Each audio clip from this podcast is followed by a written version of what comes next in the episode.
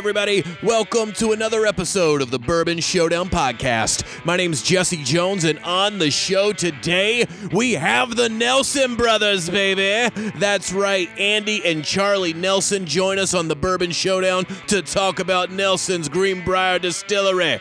We're going to drink some of that good Nelson Brothers whiskey, some of that classic, some of that reserve, some of that Nelson's Greenbrier handmade sour mash whiskey. Then what are we going to do? What are we going to do after that? You know what we're going to do. We do it every week on this show. We're going to talk about the whiskey, then we're going to drink the whiskey. It's a great conversation. It was a blast getting to know Andy and Charlie, learning more about their family, how their family goes back so far in Tennessee whiskey, and how they grew up not knowing any of that. It's a very cool conversation, learning how they got into the business, how they kind of got to go back in time pick up where their great great great grandfather left off and bring this brand back into the 21st century. So it's a cool conversation with them, and I really appreciate Andy and Charlie for coming on the show. It's been a great 2023 so far. Back out on the road doing the clubs. Go to jessejonesonline.com, find out when I'm going to be doing comedy in your town. Come see me, then we'll share a pour. It'll be a great time. You can also find out when I'm going to be in your town for whiskey tastings by going to thebourbonshowdown.com. I got a handful of those lined up. I, I try to keep it to where if you come see a show, I've probably got something whiskey related going on in that town at the same time. So you can do two for one, baby. You can see me during the daytime and we can share a drink. Then you can come see a show, and guess what's going to happen after that? We're probably going to share another drink. It'll be fun either way. And uh, we're going to get this thing started. Not going to do a lot of time up top today. It's a fun conversation with Andy and Charlie. We do ask that you guys go do all the things we ask you to do. Hit like and subscribe on uh, Instagram, on YouTube, on Spotify, Apple Podcast, iHeartRadio. We're everywhere. But for right now, it's time to get this show started. It's the Bourbon Showdown podcast. My name's Jesse Jones. It's Andy and Charlie Nelson. Let's start the show.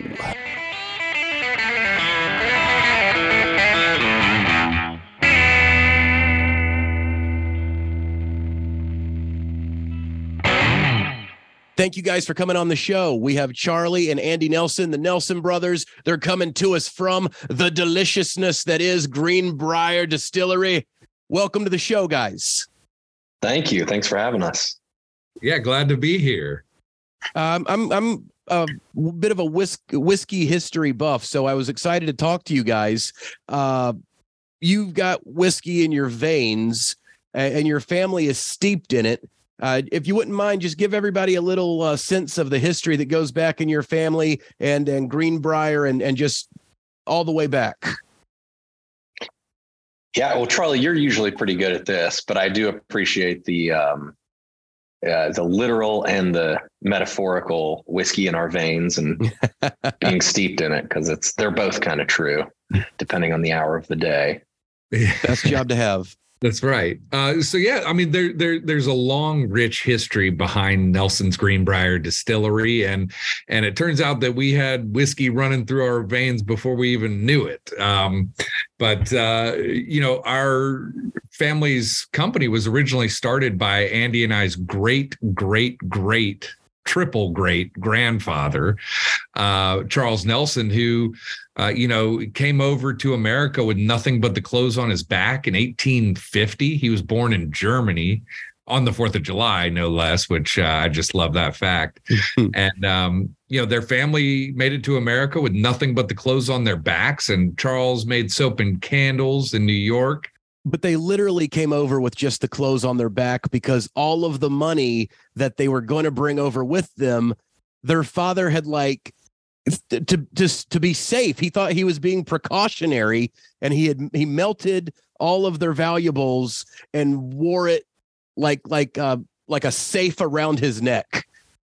Exactly. Yeah. So, uh, and and I've actually uh, recently gotten a little bit more detail on what it would have been like, um, and I, I can go into that. But you know, you may learn with me. I don't have very many short stories. Hey, so. I, I love long stories. Those are the best kind. nice. Uh, well, yeah. So so Charles, his father owned a soap and candle factory in Hagenau, Germany. And in 1850 sold it to move the family to America. So he had the proceeds in gold sewn into his clothing. And it turns out that like um, I I um, well, I'll come back to this in just a second. So gathers up the family, wife and six kids, and they board a ship named the Helena Sloman, which turns out it was like the first German steamship to make the transatlantic journey. And um, you know, hi, other passengers uh, included Heinrich J. Heinz, who started the Heinz Company, Heinrich Steinweg, who started Steinway Pianos. Um, we learned this from the History Channel, but um, but they didn't talk about Charles Nelson. Uh, but while they were at sea, this there were severe storms. The ship was damaged, taking on water for a couple of days, going down and there's a nearby ship named the Devonshire comes to rescue the passengers and our family was on a little safety boat being ferried to the Devonshire the safety boat capsized and the father with the family's fortune in gold on his person went straight to the bottom of the Atlantic and um which I mean of all best laid plans, you know? Like he sits there and, and he's got this golden shirt on for the majority of the journey. Just just and then at the end of the day, I mean, that's insane. It's yeah. funny. I always I always think about the modern day equivalent of you know you watch the Oscars and beforehand they'll show the accountant walking in with the briefcase of the votes, you know, handcuffed to his wrist. Right, like, right. It's not quite as cool, but uh, well, I guess by today's standards, there would be like, um, I took all of my Bitcoin and I put it in my pocket. right. And then I sunk in cyberspace. so many iPhones lining my pockets. so, so I actually. Uh, met and, and spoke with a guy who um, has a business that does um, like deep sea exploration. And uh, they were one of the leading sort of companies that uh, at like discovering sunken treasures. They don't do that anymore but uh, i told him a little bit about our story. He was like, "Oh yeah, yeah, I, we've found multiple." He, he was saying that it was most likely eh, actually a vest with like multiple chambers that would be, you know, underneath the rest of the clothing, and so you could have, you know, little pockets all throughout. And, like and that episode of The Simpsons where they go to the candy festival. He, he just I had picture, yeah, yeah. I, I picture Walter Sobchak's uh, hunting vest from The Big Lebowski. oh man so so the family comes over here they were going to be taken care of now not only are they out of the fortune but they're also down a patriarch so right. what did he do so um, Charles was the oldest. He was 15 at the time, and his, his mother uh, passed away soon after from pneumonia, I believe. Oh wow! And uh, so he was essentially like taking care of you know his younger brothers and sisters, and he found work at the Hayes and Schultz firm, soap and candle manufacturers. That's what he knew how to do in New York, and he worked there for two years then uh, he moved to Cincinnati, where there was a large German population, and uh, you know, made uh, he became a butcher there in Cincinnati, and then he he made friends with a distiller because the pigs that he was butchering were being fed by spent mash from a nearby distillery. So uh, he became friends with that distiller and learned about the production of whiskey. And then he moved to Nashville uh, around 1858 and started a wholesale grocery business where he had three great selling products coffee, meat, and whiskey. Um, All you whiskey really need when you think about it. Right. It's still true. It's as good day. as breakfast, lunch, and dinner. Yeah, you're there. That's right. It's kind of my diet these days, it seems. um, but uh, you know his his best selling product there at the wholesale grocery business was his whiskey. I think it's interesting too that you forget just how agricultural whiskey started.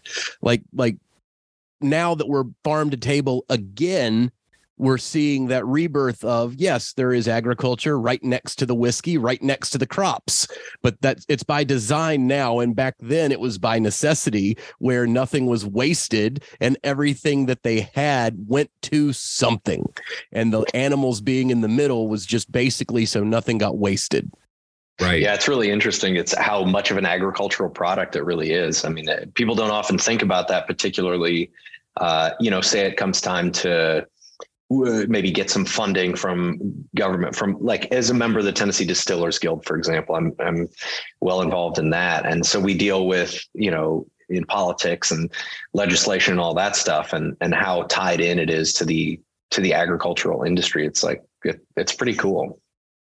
it, especially today because now and we're getting ahead of ourselves a little bit but the politics play into your family's history a little bit as well Yeah.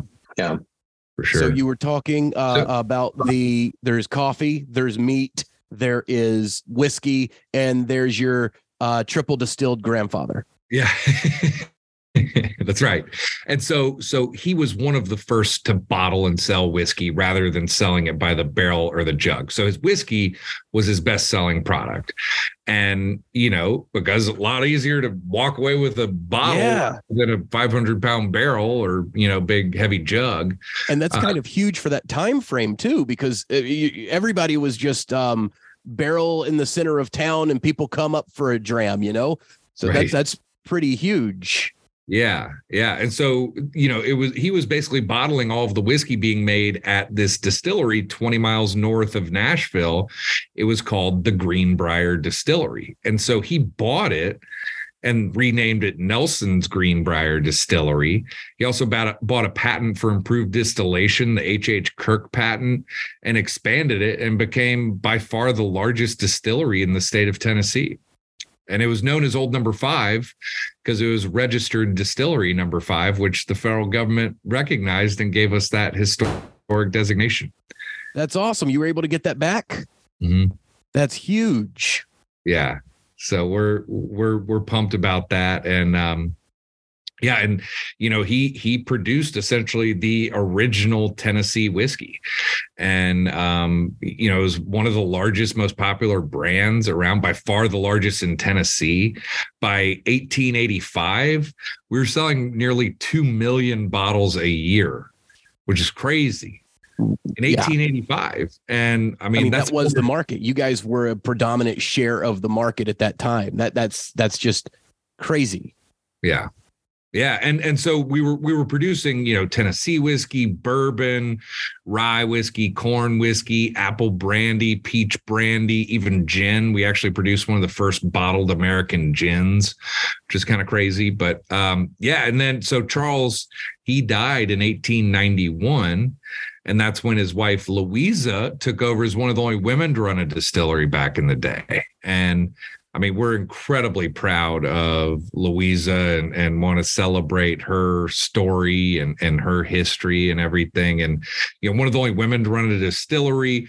Um, we we named a product after her, Louisa's liqueur, coffee caramel pecan liqueur is delicious. sounds Uh, tasty Yeah, we named our still after her, and we do the Louisa Nelson Awards every year, where we honor three women in the Middle Tennessee area that are making a difference in the community. Oh that's awesome Yeah, and so uh, she was anyway. She was kind of ahead of her time in terms of marketing, and she she ran the distillery until uh, statewide prohibition hit Tennessee in 1909, forcing us to close our doors. And now uh, Tennessee, a little bit ahead of the curve on that one. You guys started prohibition years ahead of the rest of the country, didn't you? Unfortunately, That's I do. I say the same thing. I mean, like that's the way. That's one of the few ways in which Tennessee was well, uh, well ahead of the of its time in the very worst of ways. Uh, so now in prohibition time, some distilleries were able to stay afloat by uh, getting a pharmaceutical license. I know that was uh, kept a few people afloat in Kentucky. Was there similar? Uh, was there similar prescription whiskey in Tennessee, you know, or was there- it just out? There probably was, but this this is kind of an interesting thing. This is me just kind of speculating, but it kind of makes sense. So my my thinking is that yeah, there were certain other smaller distilleries that were kind of when statewide prohibition hit Tennessee, they were able to kind of hop around to different states that that still distilling was ille- was still legal. Um, but Greenbrier was so big at the time, it wasn't really practical. I mean, it was so physically large. It wasn't practical to move to another state because, I mean, who knows? Maybe it was just expensive, or maybe they saw prohibition coming in those states anyway, or or whatever right. it was. But it was kind of a band aid. Yeah, yeah, exactly. So that's you know kind of one of these big ironies that it was was the big one of its time, but um, but it was so it was so big that prohibition just totally took it down where others could have kind of they were a little more nimble and, and able to kind of skirt around it and so after life. prohibition it it just sort of it, it, traded hands a few times and just slowly faded away or no? Well no, not, it, not just, even really. It just it just it pretty abruptly faded away. I mean i guess there was a little bit of it never really traded hands. So what happened was um, when it shut down from prohibition you know what we did was they they took the remaining barrel inventory. They were just they were just made to stop producing but they had all these barrels sitting in inventory. And so what they did was they had an actual uh, facility up in louisville uh, at 100 east main street on what's now like you know the very corner of whiskey row in downtown louisville. And they basically sold the remaining barrels out of that office in louisville uh, until they were out. And that was really then the end, the proper end of the business. And so the cool, I mean, I don't know if it's if it's cool or not, but it was at least practical and good for the family at the time was that they didn't have to get into bootlegging or anything like that because Charles, right. before he died, you know, he was he was you know doing well enough that he he invested in a handful of ventures, one of which was a bank. And so the family had gotten into banking. And so that's what they were able to do once prohibition hit and they were no longer able to make whiskey was they became bankers. So I, I say it's maybe not that cool because it would have been a cooler story to just say, yeah, then they went illegal, but uh, they put on their suits and then and went to the bank and that was it. It's such a funny parallel to today, isn't it? Where so many of these craft brands get started because some dude was in banking and got tired of that. And now he's a craft distiller where uh, your great, great, great grandfather was like, all right, first comes the whiskey, then we'll do other things. Yeah, that's true. I hadn't thought about it that way, but that's pretty interesting. Yeah, that's funny. So after the brand goes, uh, uh, after the brand gets prohibitioned, uh, and there are generations of just family going and doing well for themselves in other avenues and and uh, children and grandchildren and grandchildren and until finally you guys.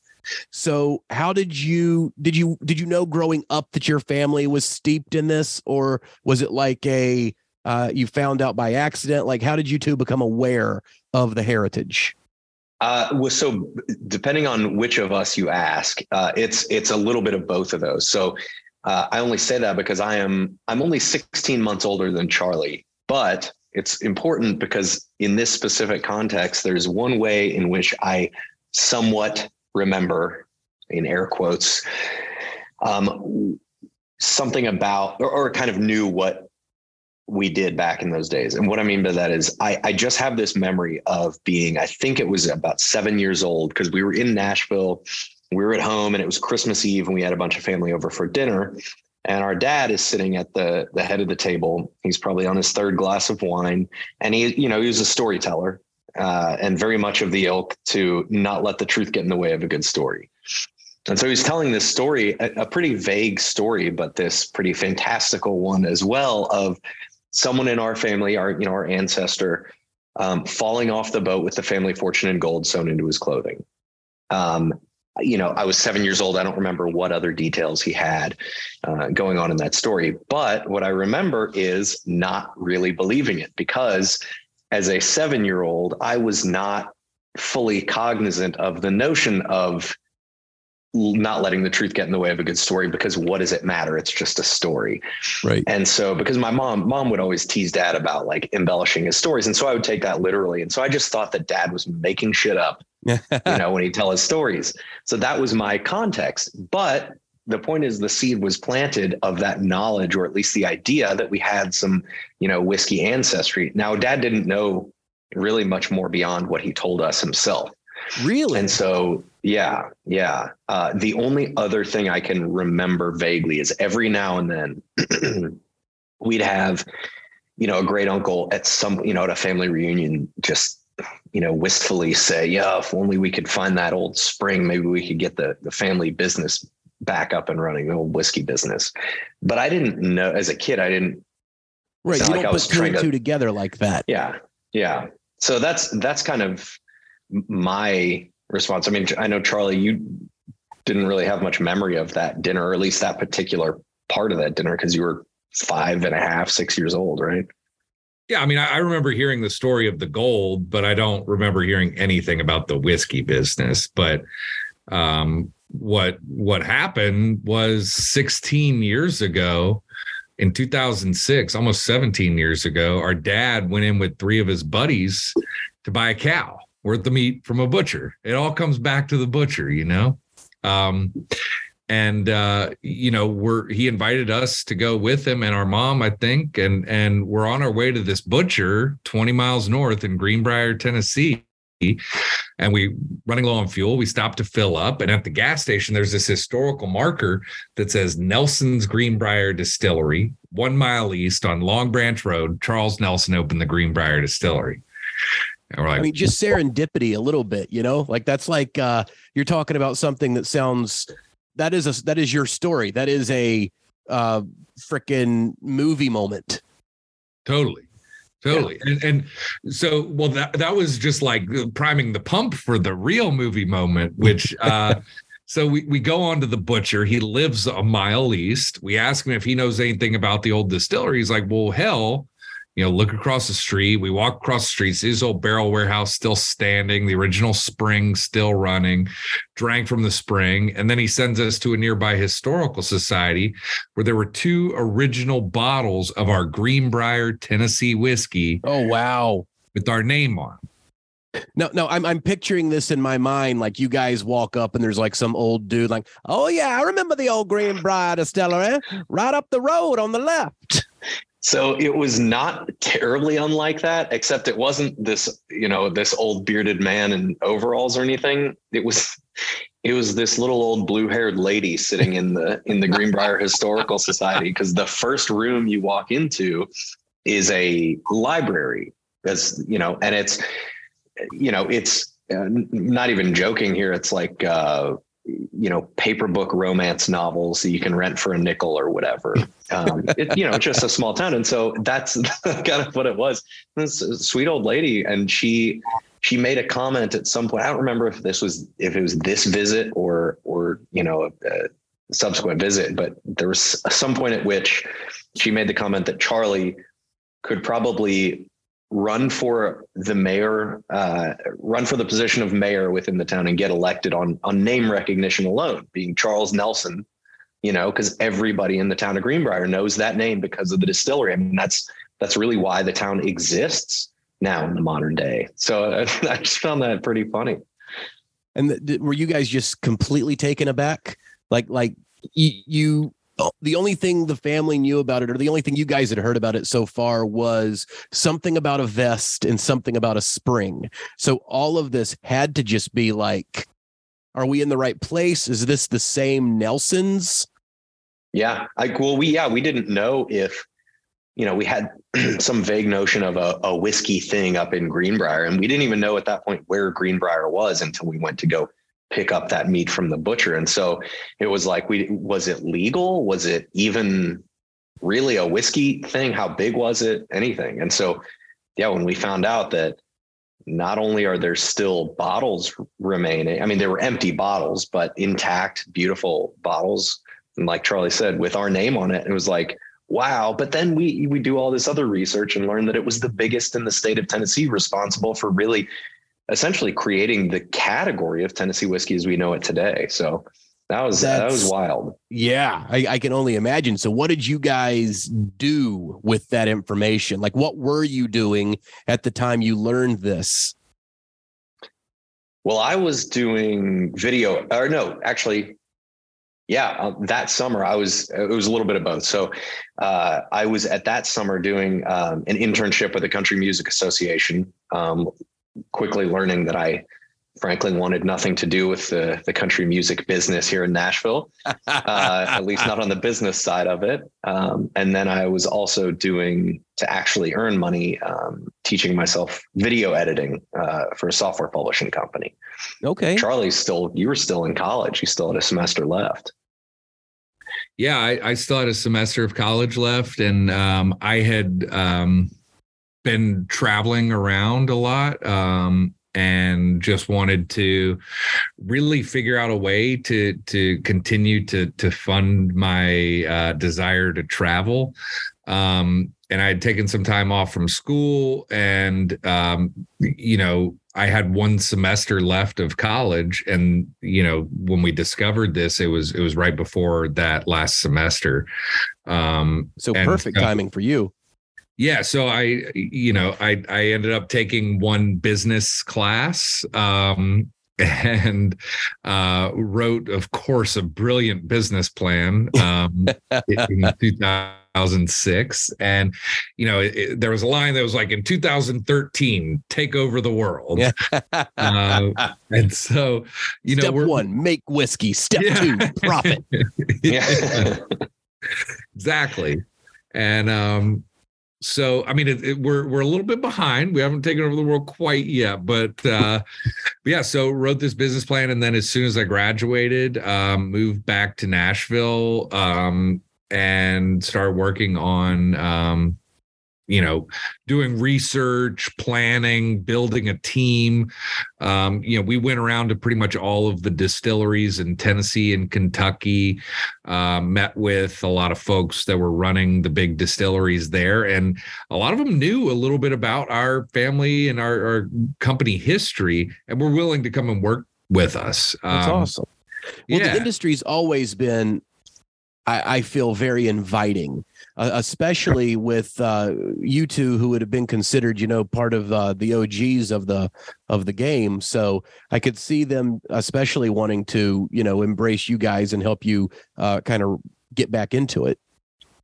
For yeah. I mean, there were. It was pretty amazing because you know, with any industry, the people, the sales folks on the ground, and you know, on the shelves of liquor stores, whole different universe. But as far as like the production people and people really in the business kind of aspect of it, couldn't have been nicer, just very, very helpful. And, you know, one of the things, like you mentioned, we were kind of early on in it was that it helped some of the people who really had long histories in the business had at least heard something about our family distillery. Now they probably knew certainly no more than we did right. uh, initially, but it I think gave them a notion that we're not like just some dumbasses here to like make a buck. You know, we really want right. to do this because it's in our family. And so we're earnestly trying to find this out and get as much information as we can. And so we, you know, it's funny seeing uh, all the number of people that we talk to from the various distilleries and, you know, depending on the, the individual's background, what information they give us, whether they were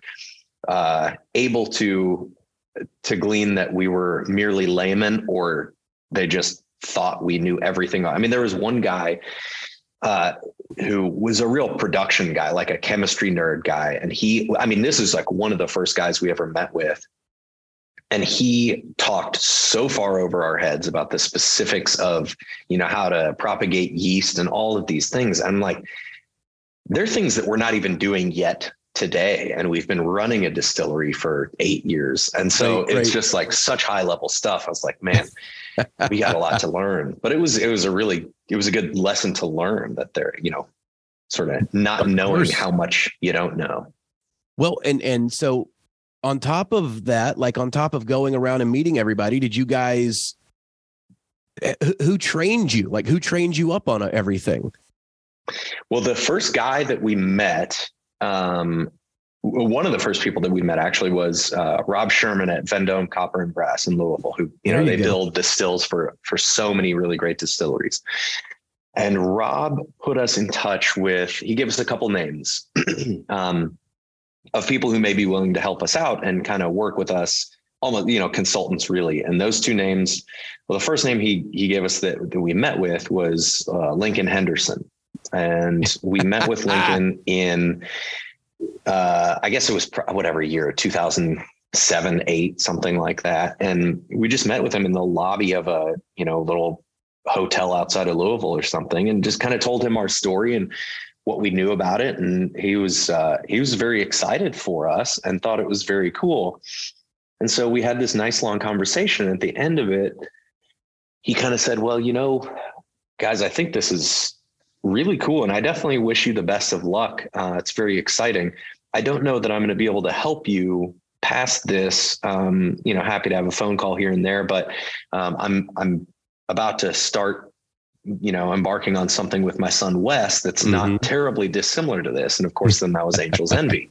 Right. Uh, and so he did pretty well with that as well. Um, and then, but of course, you know, before he was the master distiller for Brown Forman, I think yep. entirely. So a good pedigree in the business. And, but then the, the second guy that Rob had introduced us to was Dave Pickerell, uh, who was Man. you know just coming off a stint uh, as Maker's Mark Master Distiller. Yeah, he just shot you guys straight up to the top two in the industry. Yeah, two well, two of the top two in the industry. But think think about it. At that time, there were maybe a dozen distilleries in the country making whiskey, right? And and and nobody else was well i can't say nobody but like this was before the the boom had happened so like you know, now there's what like 2,500 distilleries right, right. something. And so, when, like, I think this think was 2007, 2008. Mm-hmm. Yeah. Like that. So, yeah. yeah, you guys would have been before a lot of the people that didn't get started until uh, 11 and 12. You, you know, the once it, the smell was in the air of what was coming.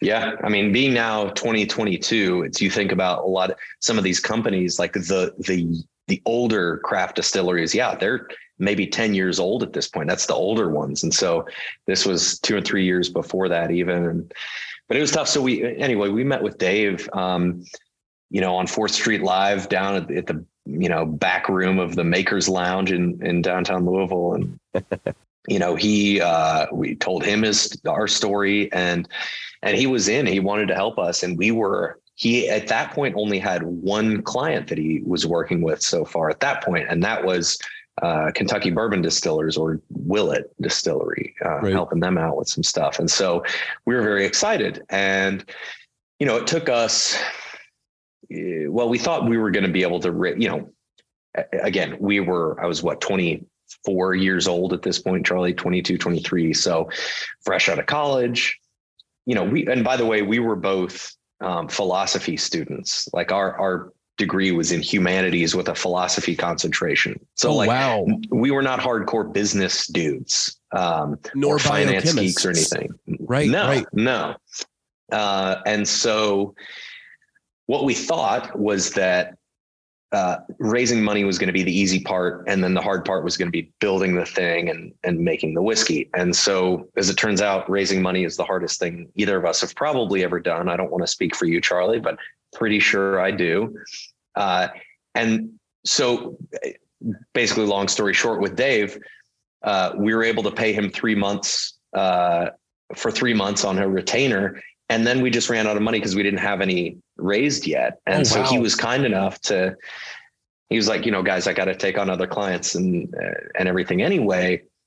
But as we were kind of falling behind that fundraising uh, race with other, other businesses, you know, he went on and took other clients, but he still kept in touch with us. And so by the time we were able to raise our money, he was all, you know, all in and he helped waiting us. in the wings yeah helped us you know build the distillery source from the various vendors that he knew because of course we didn't we didn't right, know anything. Right. and so and then once it got built he he trained uh trained me on how to actually make the whiskey. Uh, that's i mean you could not have picked a better person. I mean just one of the one of the greatest to ever play the game right? Yeah yeah absolutely. And we kind of so, had a philosophy at the beginning that uh, and still try to that we we want to be the dumbest people in the room at all times you know? And uh you know because we we didn't know what we didn't know. And and we wanted to surround ourselves with people that are a lot more knowledgeable and experienced than us. And so uh you know dave and and others for that matter really help you know fill that that void for us. That's the smartest thing you could have done like you would have been doing a disservice to the long-term brand if you had tried to go in and say no no no i know how to propagate. Like like that would have you would have been very quick a lot of money could have been spent had you not gone the course you did and and and train yourself up before you got into some of that higher distilling practice. For sure. It helps to not be a dyed in the wool egomaniac from the yes. start too so i'm I, thankful for that.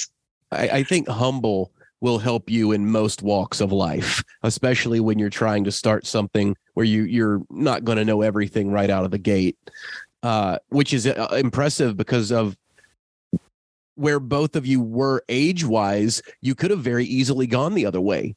Like I like you you guys obviously remember 22 23 i remember 22 23 i'm sure for like half of the things you're told there's another half where you're like yeah i know how to do that Oh, so I can't stand guys... talking to people in their young twenties now. Oh man, they're the worst. I uh uh-uh, uh I um there was what there was a thing recently where uh a buddy of mine got divorced and he was like oh my god i went on the date with a 23 year old it was the worst. I i like like she thought britney spears is where music came from. I was like ah i i'm sorry. I'm very sorry it just sounds it just sounds hard. yeah. So you guys get into it and now you also have did you taste the whiskey that you had found? Like like when you there were two bottles of the Nelson Greenbrier from back in the day. Did you guys have a reference point for what you wanted to make or did you just want to make good whiskey? Uh, we we just wanted to make good whiskey. We did not taste it uh, because those the two original bottles we found were empty. There was nothing in them. Oh, okay, um, okay. I, I, misunderstood that. I thought you had found like these uh, gleaming uh, chalices of of hundred year old liquid.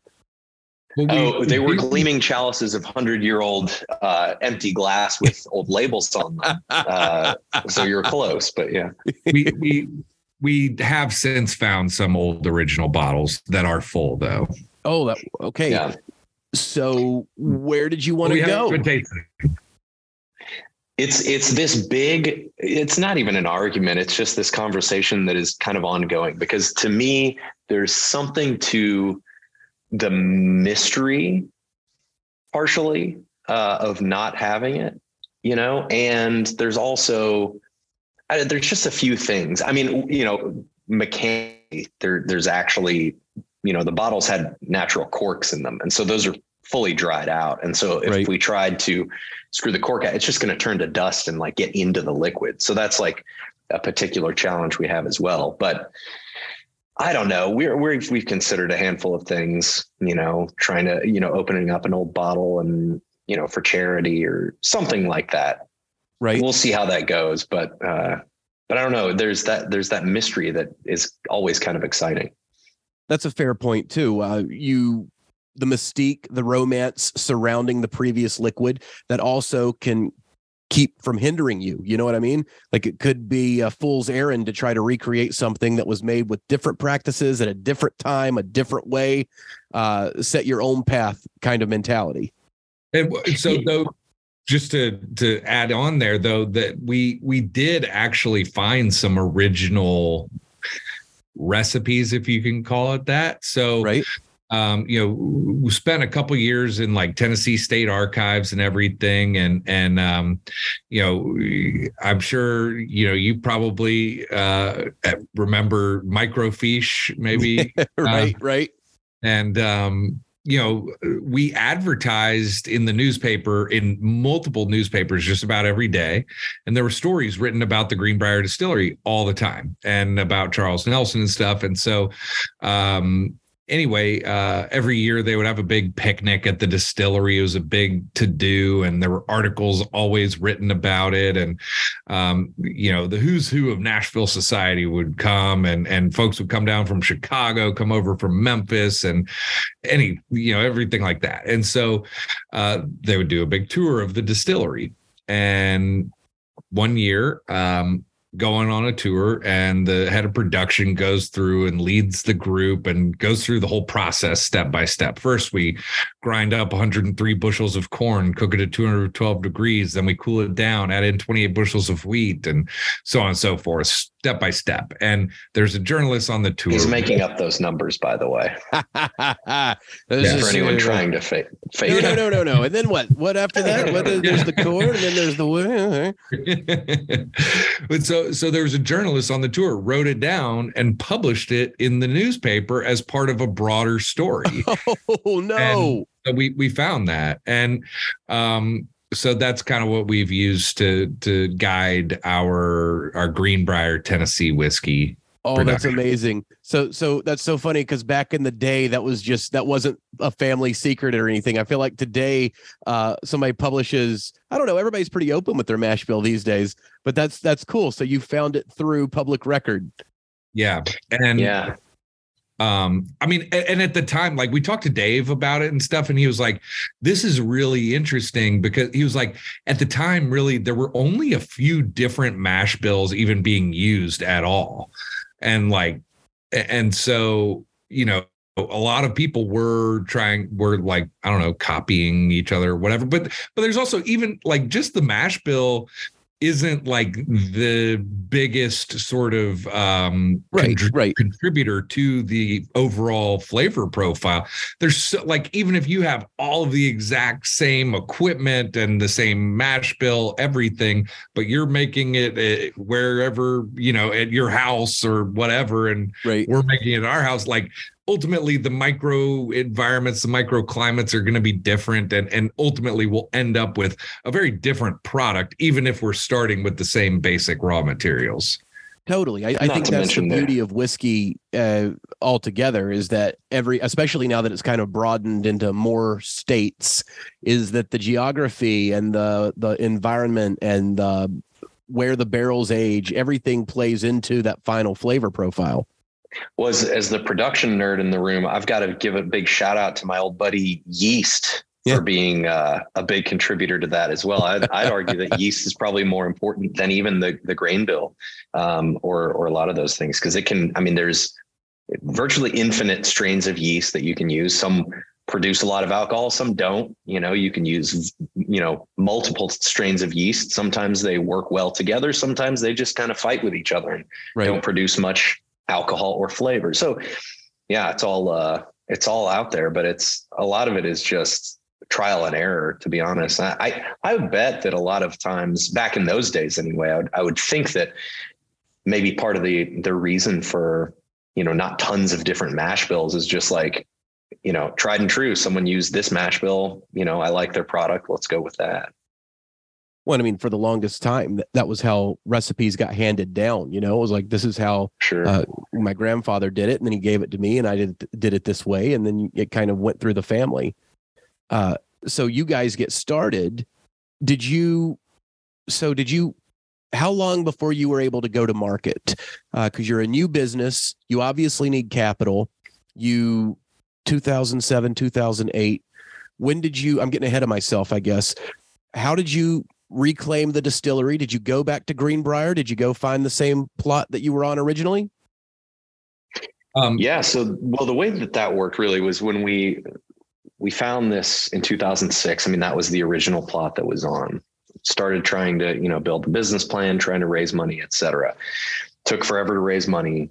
Ended up talking to Dave, you know, kind of engaging him, and then it was really on to to fully try to raise that money but in the meantime, uh, we are still trying to tweak our business plan kind of based on what these potential investors were telling us or asking us really. Right. And so what we found through that process was that, you know, it's obviously just going to take such a large amount of money to build a full distillery, all that overhead. And what we then found was that quite common practice in not only the distilling industry, but every other industry too, is that uh, whether you call it sourcing or I guess in the in like groceries they'll call it white labeling, mm-hmm. but you know sourcing whiskey was a possibility, and there are plenty of distilleries across the country that will produce bulk spirits that you can purchase you know barrels in bulk. Of course. Blend to your to your heart's content and figure out your own flavor profile and brand and everything. And that really opened our eyes and and frankly allowed that idea allowed us to really get the business started when we were kind of at a standstill just because we couldn't raise any effing money. It, it, it's the only option you had. Like, there's no scenario where you were going to be able to put stuff in the barrel with no nothing to start with. And uh, yeah. It, yeah. It, there's nothing we were, wrong with it at all. Like some of the best juice out there is coming from people that are it's your pick. It's what you liked. You're still putting your stamp on the whiskey you bought. We were basically at a crossroads. We had been trying to raise money every single day for two years straight, being told no every single day, banging our heads against a wall. And we ultimately realized that the only way that we were going to be able to move forward was to put up everything that we owned to personally guarantee a loan to get started. And we actually went to pretty much every bank in town. And even with us personally guaranteeing everything with quite literally everything that we owned as collateral, banks still wouldn't lend us the money.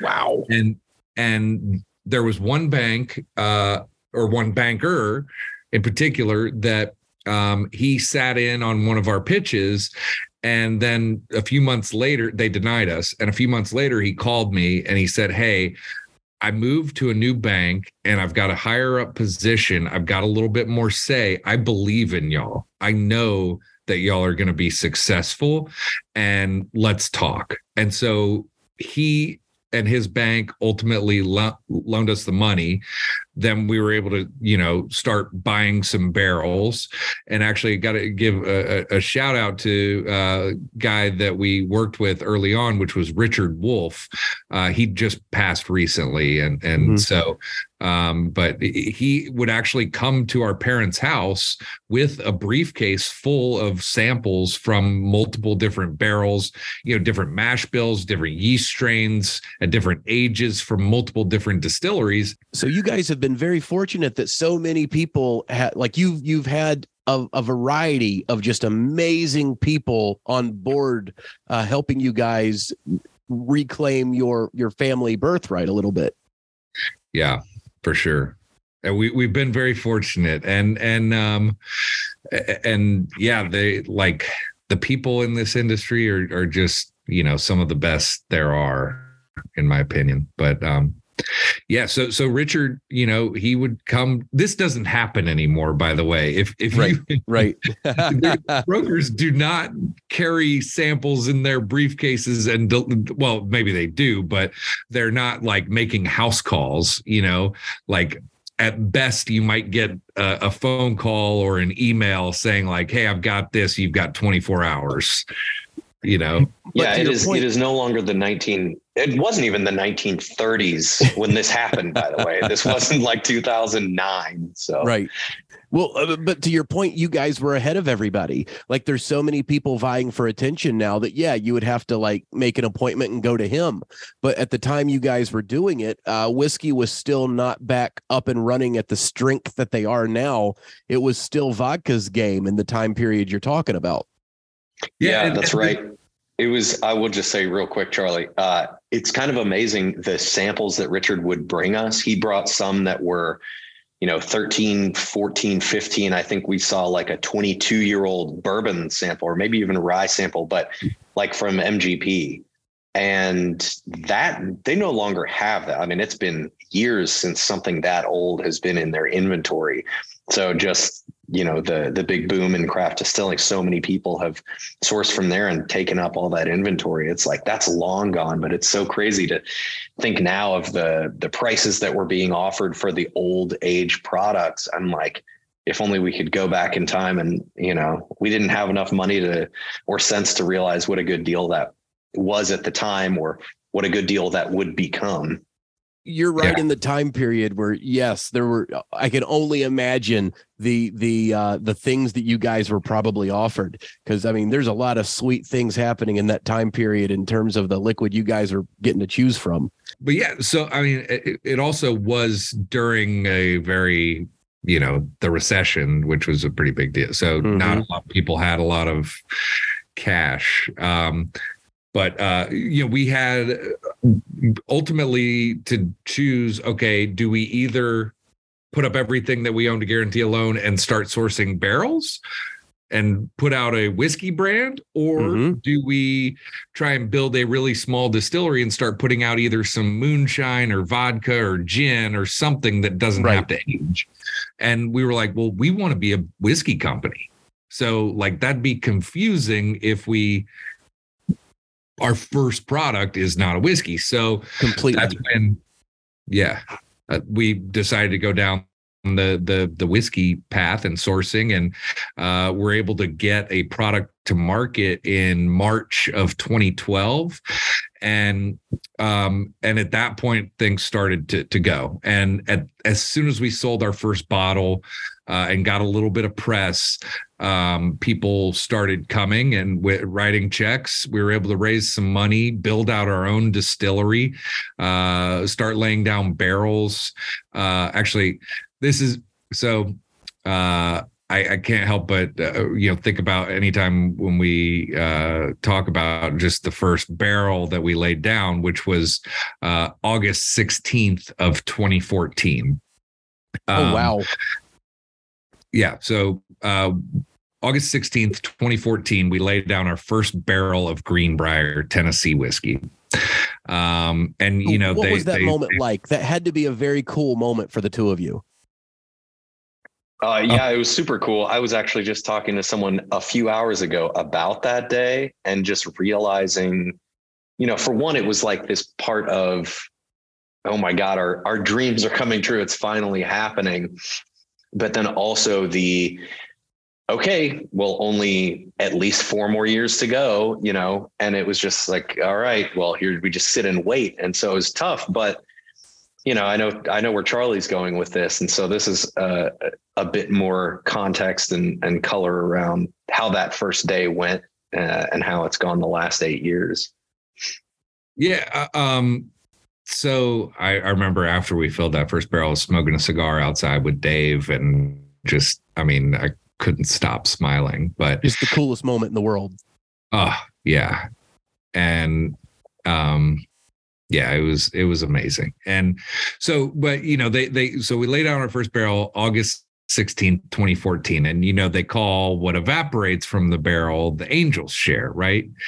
Um, and so uh we uh like go on and, and grow the business. And and our, our dad was a, a huge part of helping you know bring the business back to life and one of our biggest cheerleaders. And and as um as i like to say he bleed he would bleed green. And um but anyway uh he he actually he passed on august 16th of 2021 and Andy and I were were there with him, and you know we right after it happened, you know, we're there hugging and crying, and it hit me. I was like, that golly, of course. He had he went on the seventh anniversary of the first barrel being laid down. He could not wait to get up there and enjoy his angel's share. so, um, you know that uh, that made me feel a little bit uh, better, just chuckle and and uh, you know when when he went, he was wearing a, a Greenbrier pin on his shirt, wearing a Greenbrier shirt, and um, so anyway, uh, it's fantastic. Yeah and we tasted uh, this year on uh, August 16th. Uh, I think barrel number one and maybe even barrel number four. Uh, we just took some samples and, and cheers to him and and his spirit. And gotta tell you, it was remarkably delicious. I, it's funny because I that's why I was telling someone about it. Someone was at my house today and and they came across we had I had these little bottles, these little samples from those barrels on that day, on the eighth birthday of barrel number one. And barrel number four was four days shy of its eighth birthday at that time of that sample. And barrel number four was at, it was filled at 125 proof, uh, but it, at nearly at seven years, 361 days, it was up to 143 something proof. Um, which is very exciting. I love seeing those those barrels get up in proof that much over the years. Well, and then getting to try them, uh, I, that that first sip you get after the growth and the age is just right out of the barrel. There's nothing quite like it. Yeah, yeah, definitely not. Definitely not. It's a unique experience because you know you've got that the barrel thief and yeah, just it's a very specific uh specific experience you can have it's really cool it's a magical it's a magical thing uh so did you guys have a hard time getting back into market like you've got your liquid uh you are at the forefront of a lot of things which is to your benefit but you're also still at the end of that shelf space has been occupied by a certain number of people for the last little bit. Did you guys have a hard time getting your foot back in the market? I mean, yes and no. I, you know, we were, we were obviously brand new to the business and, you know, no one's ever accused me of being a natural born salesperson, at least not for regular things. But I will tell you this I sure as hell felt like a salesperson when I have a product that has my name on it and I believe in it like I do. That's right. That's right. Totally changed the world uh, and my view of it. And so it was, you know, we did have a lot of success going to bars, restaurants, liquor stores. I mean, literally, it was Charlie and I with a backpack and a bottle in it going to talk to people before we fully had a distributor. Um, here in Nashville. And and it's that's just the way that it worked. And and that I think endeared people to us. They they listened to our story and they said you know you've got a great story. There's kind of nothing like it and this product is good. So yeah let's take it and, and let's do it. And so it was just the natural way uh, that natural course of things how it had to happen um, and it worked well but that's that's exactly what got us the experience that we that we had and that's invaluable. You know, I'd, I'd much rather do that and learn that way uh, and just feel it in my heart than, you know, take a class of how, how to sell product. You know? Yes, of course. The, you're never going to learn in a class what hearing no sounds like in real life like you can you can read all the books you want to until you're making eye contact with somebody in the middle of a cell you don't really know what the scenario is and yeah something Go ahead, something, Charlie. Something that was kind of funny is like thinking back to some of those old sales calls. You know, we were we were pretty transparent about the fact that like we're like we need people to support us to help get us to the point where we can build our own distillery and bring things in house and you know we are sourcing working with contract distillery at this point. And and i mean i remember multiple people being like uh well you know uh come back to me when you're distilling your own. They're like we we don't you know we we don't uh buy products that people aren't aren't making on their own. I'd look at their back bar and be like everything. 75% of the bottles on your shelf are doing yep. the same thing. They're just yep. not being transparent about it. The only difference was you guys were being honest. Yeah so so, so, many bottles uh, back there were with a, a story emulating yours but with none of the reality behind it. And so yeah but like we couldn't say that you know and didn't and, and so but it, it, it was it was quite frustrating to hear that at, at times. And and i think that ultimately probably most of those people that later were like oh my gosh. Um but they could have been on the ground floor. Yeah right. Um but you know we we were fortunate to get some some really good supporters and um and to grow our business and gradually get to you know where we are which is really i still feel like we're just at the starting line i mean in in the sense of whiskey even with you guys being almost what 15 years in it's it's still there's still so much you can do there's still so many places you can go like the sky's the limit and now yeah. you've got shelf uh, geography so you're you're all over the country uh, and and I am uh, looking forward to diving into a glass of this. So uh, we you've been kind enough. I have the classic and the reserve. Where would you say we should start? I'd say start with the classic first. All right. And now So- this is go ahead. Well, yeah. So Nelson Brothers Classic. It's a bourbon. It's a high rye bourbon, and so this is we have we have whiskey from three different states in there. We have some from Tennessee, from Kentucky, and from Indiana, but they're all high rye bourbons. Um, coming you can out smell when the we, spice off the nose. It's a it's a beautiful it's a beautiful nose.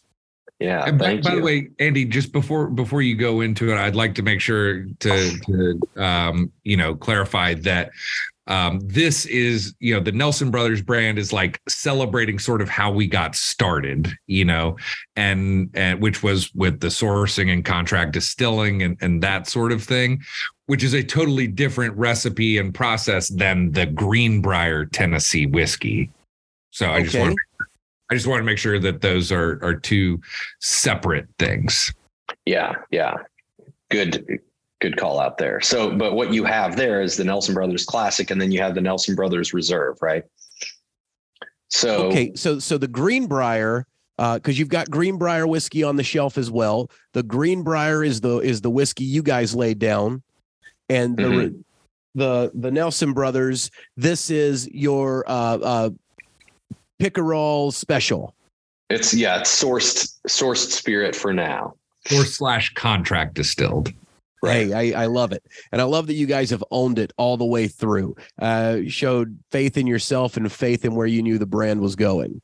Well, Uh, I, d- I don't want to keep kicking this can down the road of like letting you try it, but I will just say, you know, being honest and transparent about it in the early days, uh, there were times where I was really nervous about it because, of course, there were, like Charlie said, the people that were like, well, I don't know. I, I want to wait until you're making it. I don't want to support it until then. Um, and it, to me, there was always that fear of like, oh God, are they gonna are they gonna believe in us? Or are they just gonna think we're fakers or whatever? But uh, you know, as the world has trended towards it's just better to be honest. Like people don't really care that much as does it taste good is is kind of the ultimate dictator. Uh, and so That- it's now I'm like, I don't know why you would say anything but the absolute truth. It's just well, the way to do it. consumer can be fickle. Uh, the consumer will cling to what they know because there's nothing to make them think that what they don't know is going to be good. So the longer the consumer's been drinking, the more that like like when when Wes started doing the uh the the barrel finished or you know Wes didn't start it but Wes was one of the first people to get some heat for it. Uh when you were finishing whiskey and secondary barrels people were all up in arms about that. And when people were people were sourcing people were all up in arms about that. But then you realize that the product is freaking fantastic and that the rest of it doesn't matter like Yeah. all of the things that you because they're already wrong everything i just said is wrong like 15,000 different ways so drink what's in the glass enjoy what's in the glass and and and don't worry about it it's all good because you're at the end of the day there's good spirits being in you know produced and enjoyed Yeah, that's right. oh that's that, right. that's my that's my uh soapbox for the day Yeah. All right. So, uh, as far as what's in the product, like I said, it's about 25 to 30% rye in the blend because it is a blended whiskey. It's from multiple states. So, um, this one, the classic, is 93.3 proof, and we have an average of about five to seven year old whiskey in that. So, being that high rye, like you said, you already got the spice on the nose, but uh, it's apparent in there all the way through. And the idea with this was just make it as versatile as possible. You know, whether you like it neater on the rocks or in a cocktail, um, it's kind of an everyday drinker. the nose is outstanding. Like I absolutely love uh there's a sweetness to the nose that's rubbing up against the spice and the whole thing combined it gives it like um there's like a a cool chocolate. I don't know if that is I don't know if cool is the way to say it, but like there's it. a, a cool baking spice chocolate that I get off the top of this, almost like a, a, a peppermint patty kind of thing, like right off Like the very right Like off the nose mints or something. but like but there's a chocolate note there too that's just i'm enamored with Interesting. Yeah, I always love hearing uh, hearing everybody's feelings and, and tasting notes because they're just different for everybody. Oh man. So uh, while I sit here and and and dive into this thing, could you walk everybody through the differences between uh, now everybody will tell you 10 different things if you ask 10 different people. What is the difference between Tennessee whiskey and bourbon? Okay. Glad you asked. Uh, so the difference is this. Okay. So I'll put it this way I'll start out with I'll even add an extra element or layer here. So there's whiskey, right? And whiskey is like this umbrella term. And whiskey is basically spirit that is distilled from grain and aged in a barrel. Okay. That's that's it. Then there's bourbon whiskey, which is has to be made in the United States, has to be made from at least 51% corn, and has to be aged in a barrel that is both unused and that is charred on the inside. Actually, I'll get even nerdier. I will also say bourbon cannot come off the still, the full batch at higher than 160 proof, cannot go in the barrel at higher than 125 proof, and in America at least cannot go in the bottle at lower than 80 proof. So those are the specifics of bourbon. Now, if the word Kentucky is in there, if it's Kentucky bourbon, that simply means it's bourbon that has been distilled and aged in Kentucky. Right. Tennessee whiskey meets all of those criteria of bourbon. So, in my estimation, I'll go up against anybody on this. Tennessee whiskey technically is also bourbon. However, it's also Tennessee whiskey. So all Tennessee whiskey is bourbon, but not all bourbon is Tennessee whiskey. And Yes, and I I, so, I agree with you hundred percent. I've I've had people, no, but no, Tennessee whiskey's Tennessee whiskey, and and bourbon's bourbon. Like yes, but if you break them down, they're all yeah. filling, they're all checking the same box. It's just a geographical uh, boundary between them.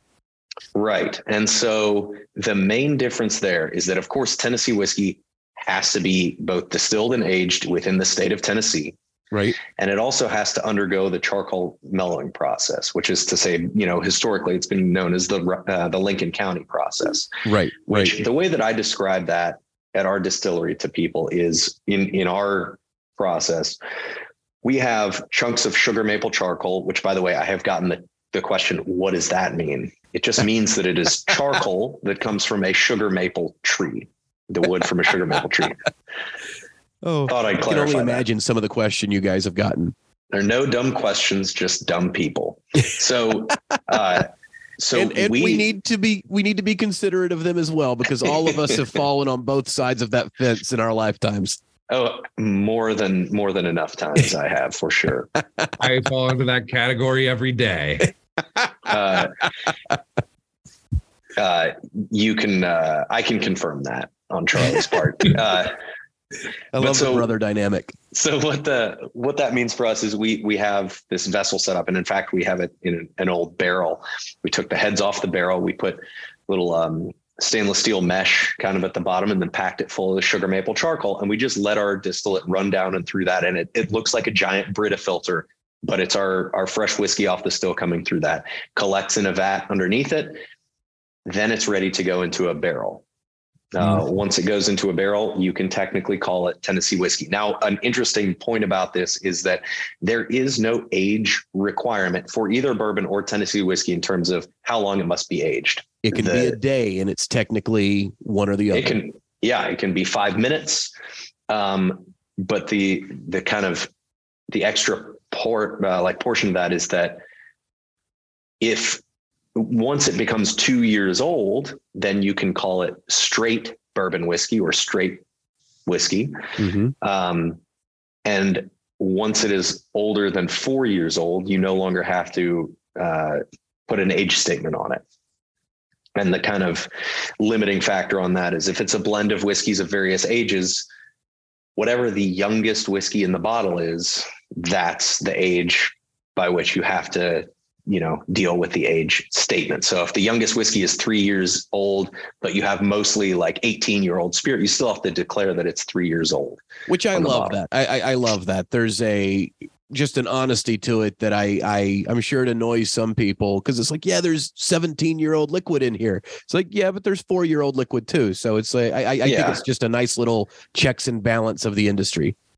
Right. And and also, you know, that's essentially the rule. But the rule it doesn't prohibit you from saying two percent three year old and ninety eight percent eighteen year old. Of I mean, of course, course, I doubt people are putting ninety eight percent eighteen year old whiskey and might putting three year old in it, of but but yeah. Uh, That's the beauty of blending though, because sometimes you'll have something that's like that perfect uh uh oh, it's just nice and crisp and young, but it's missing the volume of say maybe a 12 or 13 year old. So you add just enough, like uh just to build a little volume, build a little uh, viscosity.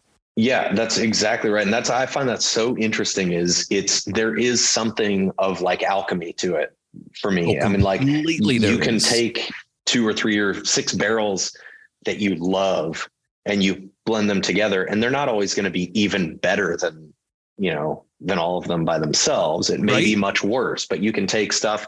I mean it's I, i'm no perfume maker uh, but i i believe i learned i hope i don't sound maybe i'm just going to be one of these dumb people now but i think i heard that within a lot of perfume there is like the slightest element of this is it like uh beaver musk or something like that it's like this gland of a, a beaver or skunk or something that's like a highly unpleasant smell but there's like the smallest bit of it in you know a large vat of perfume and it's all about the balance because Right, the old right. you know without the bad there is no good uh Well, it's it's quote an like you, old taoist saying philosophy major.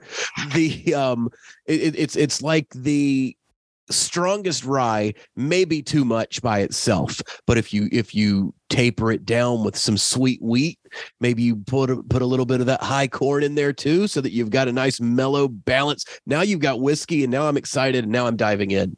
I, I've Yeah. been sniffing this thing. It's very fantastic chatting with you guys. I'm a bit of a history nerd, so thank you for walking me through uh, uh, the history of the brand. It is it's awesome that you guys have been able to restart Greenbrier, put the Nelson Brothers name back on bottles, and uh, or put the Nelson name now it's Nelson Brothers on top of it back on the bottles and have it out in the shelves everywhere. Uh, while I while I jump into this, did you guys have any problems getting uh, started in terms of some of those old Tennessee laws? Um, yes. uh, you know, when we first started working on it, uh, there were uh, only three counties in the state of Tennessee where you could legally distill and make whiskey. Um, fortunately, uh, you know, that law was changed. Was that in 09, Andy? Uh, yeah nine or ten yeah, and then and then not too long after that, there was um, a law being put in place to codify the definition of Tennessee whiskey, which we were in favor of.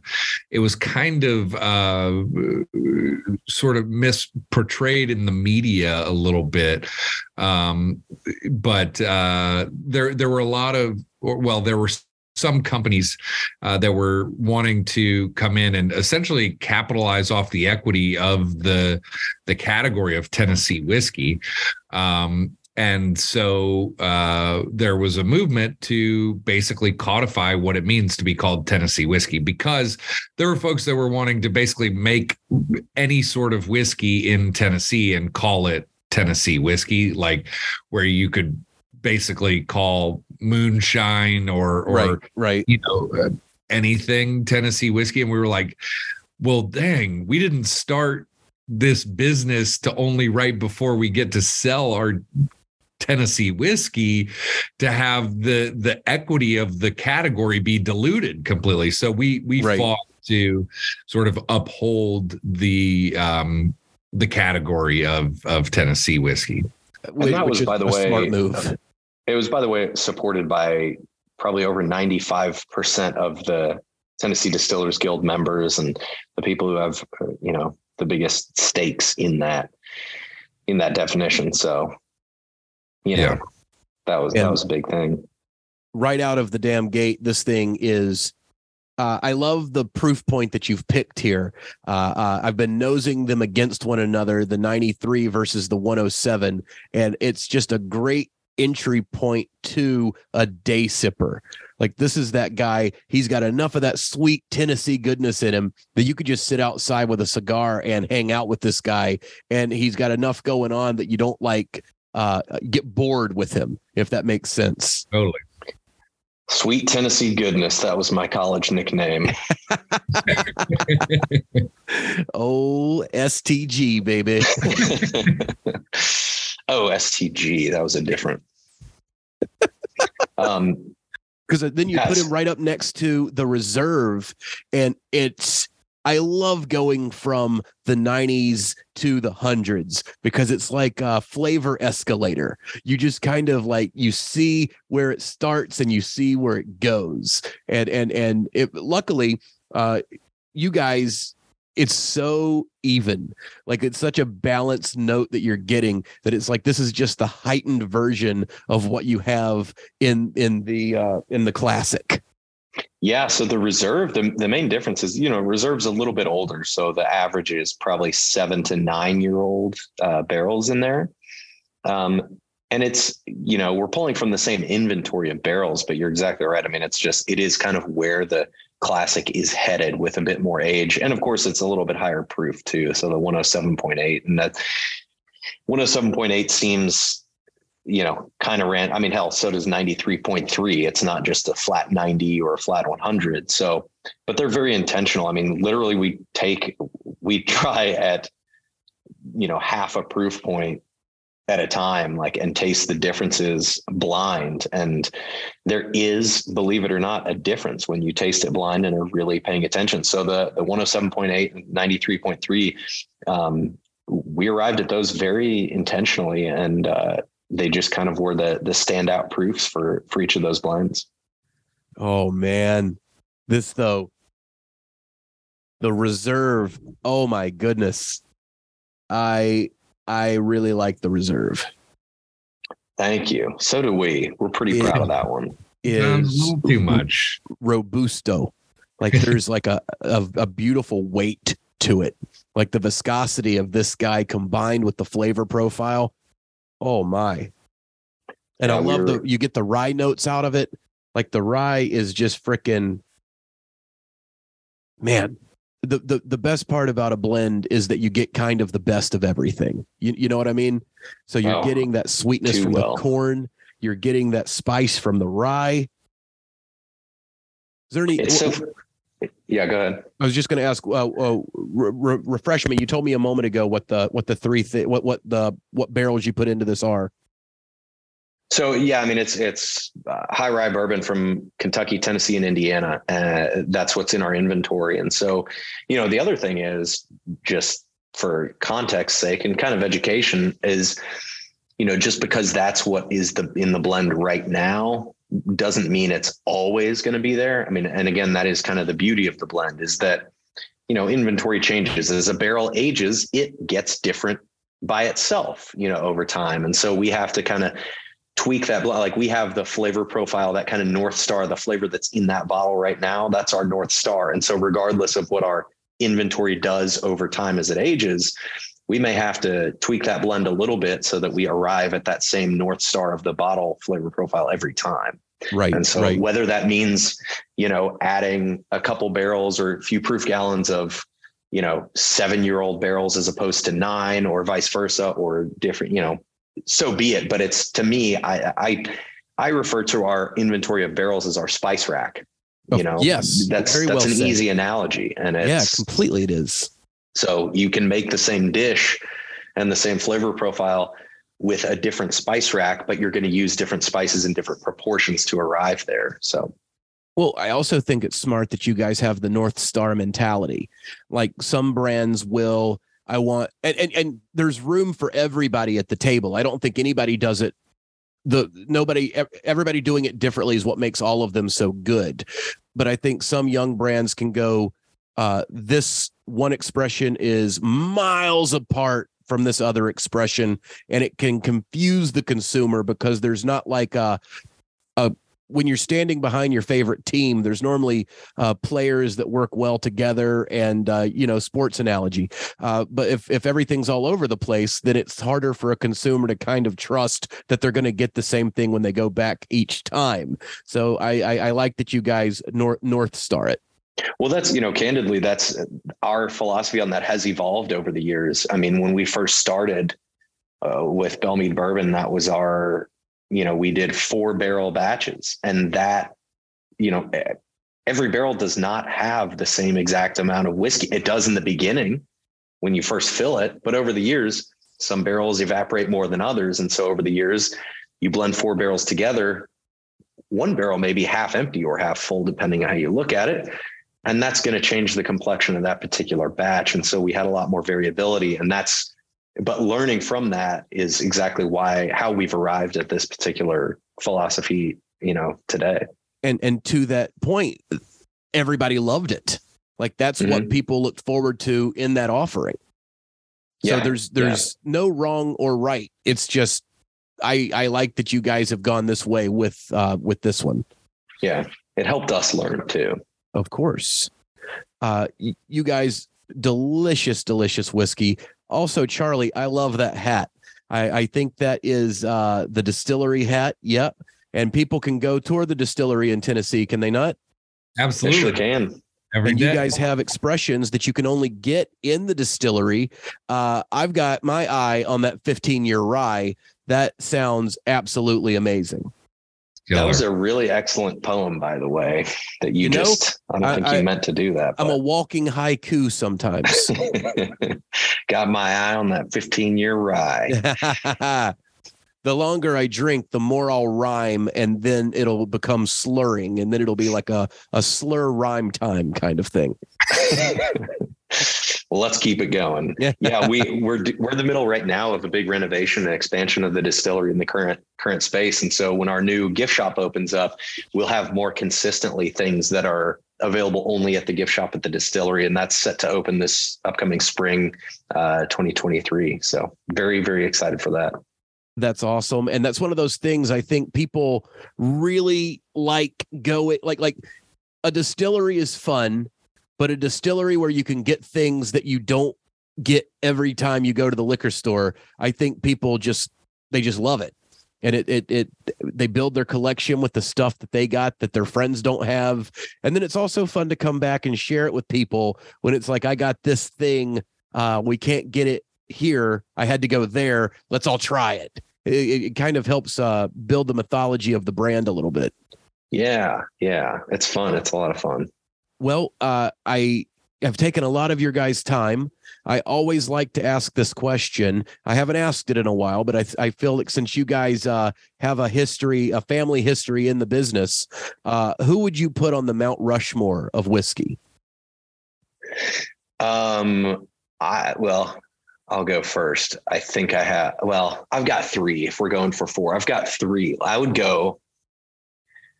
For me personally, I would put Charles Nelson, of course. Of course. I would put Louisa Nelson, of course. There you go. That's a good one. I would put Dave Pickerell. Of, yes, I would agree with you on that. And maybe Charlie Nelson. There we Just go. kidding. No, I don't know. big big call out to big call out to little bro. Whoa. I don't even know what the I, I it was a joke. It was a joke yeah. Even the fact that you joked about that. Uh, wow, Andy. I think that might well, be. Let's get me a good thing. Christmas present this year. That's right. He's that's angling. Nicest, He's angling for something. I think that's the nicest thing you've ever said, even if it's a joke. hey, I've got it on. I've got it on tape. I'll put it on loop and I'll send it to you. Yeah, that that can be your ringtone. We'll have it play at like a particular volume, just like a subconscious volume in the distillery at all times. Right. It'll just be pumped into the barrels. Yeah. um do do you is does it have to be limited to four? Hey, put whoever you want on there. It's your Mount Rushmore. I mean, I, I think Charles and Louisa for sure. Um I mean, you know, I, I feel like uh maybe like well, I, I, can't steal that idea and put Andy up there. I mean, oh, he's not going to boomer. Oh, come on, Charlie. Andy put you you're I'll there. carve myself. I'll You're carve still myself alive. into that. So are you.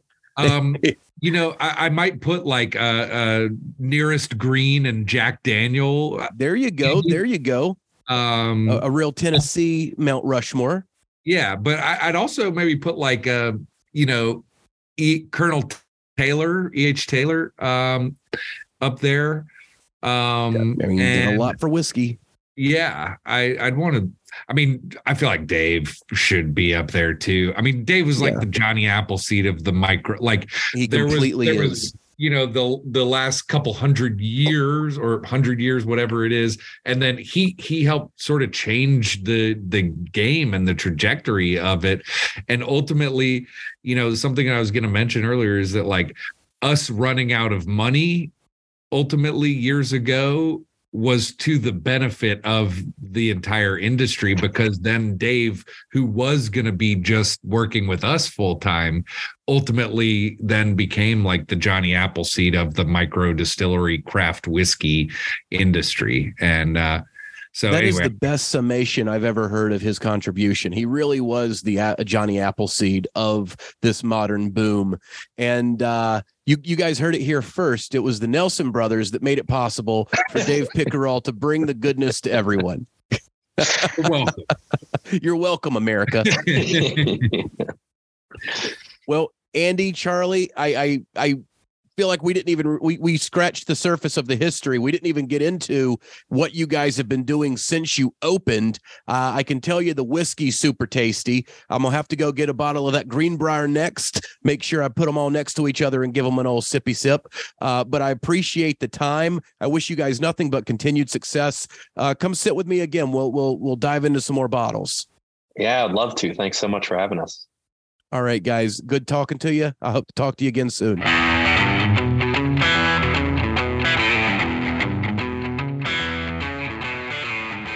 There you have it, everybody. That is this week's episode. I want to thank Andy and Charlie Nelson for coming on the show, for sharing with me some of that delicious Tennessee whiskey. It was a good conversation, and I appreciate their time. Charlie is a good guy, man. I've got ADHD, as you could tell by the end of the episode. I uh, said something, I like his hat. And what does Charlie do? He sends me a damn hat. How cool is that? He's a good guy, him and Andy both. I thoroughly enjoyed talking to them, learning about how they've brought their great great great grandfather's brand back to the market, making that good Greenbrier distillery whiskey, that Nelson Brothers whiskey. If you see it out on the shelf, go pick it up. You will not regret that you did. Thank you guys so much for coming on the show and giving me so much of your time. I really appreciate it. And that's all for this week, everybody. We have a lot of fun things in store. Next week, we have Paul Holes. If that does not sound like a distiller, it's because it's not. He is a cold case investigator. He's known for his contributions solving the Golden State Killer case. He walks me through what it is to be a cold case investigator. We drink some delicious Elijah Craig while talking about his book Unmasked. It's it's wild, man. Like like just hearing what he does for a living, what he did for a living for all those years, how he helped catch the Golden State Killer. It was it was a very cool conversation, and I can't wait to share that with you guys next week. So that's next week. We have more good whiskey distillers on the way. We've got Chicken Cock coming up in a few weeks. We've got Puncher's Chance. We've got a lot of good things planned, man. So keep coming back. If you would please go hit like and subscribe on all of the things on Instagram, on YouTube. Uh, go find us on Spotify. Leave us a good review if you'd like to. If not, that's cool too. Just come on back next week because we've got more show for you. And now, if you would please, let's raise a glass and kick some ass. My name's Jesse Jones. I'll see you guys on down the road. Goodbye, everybody. Goodbye.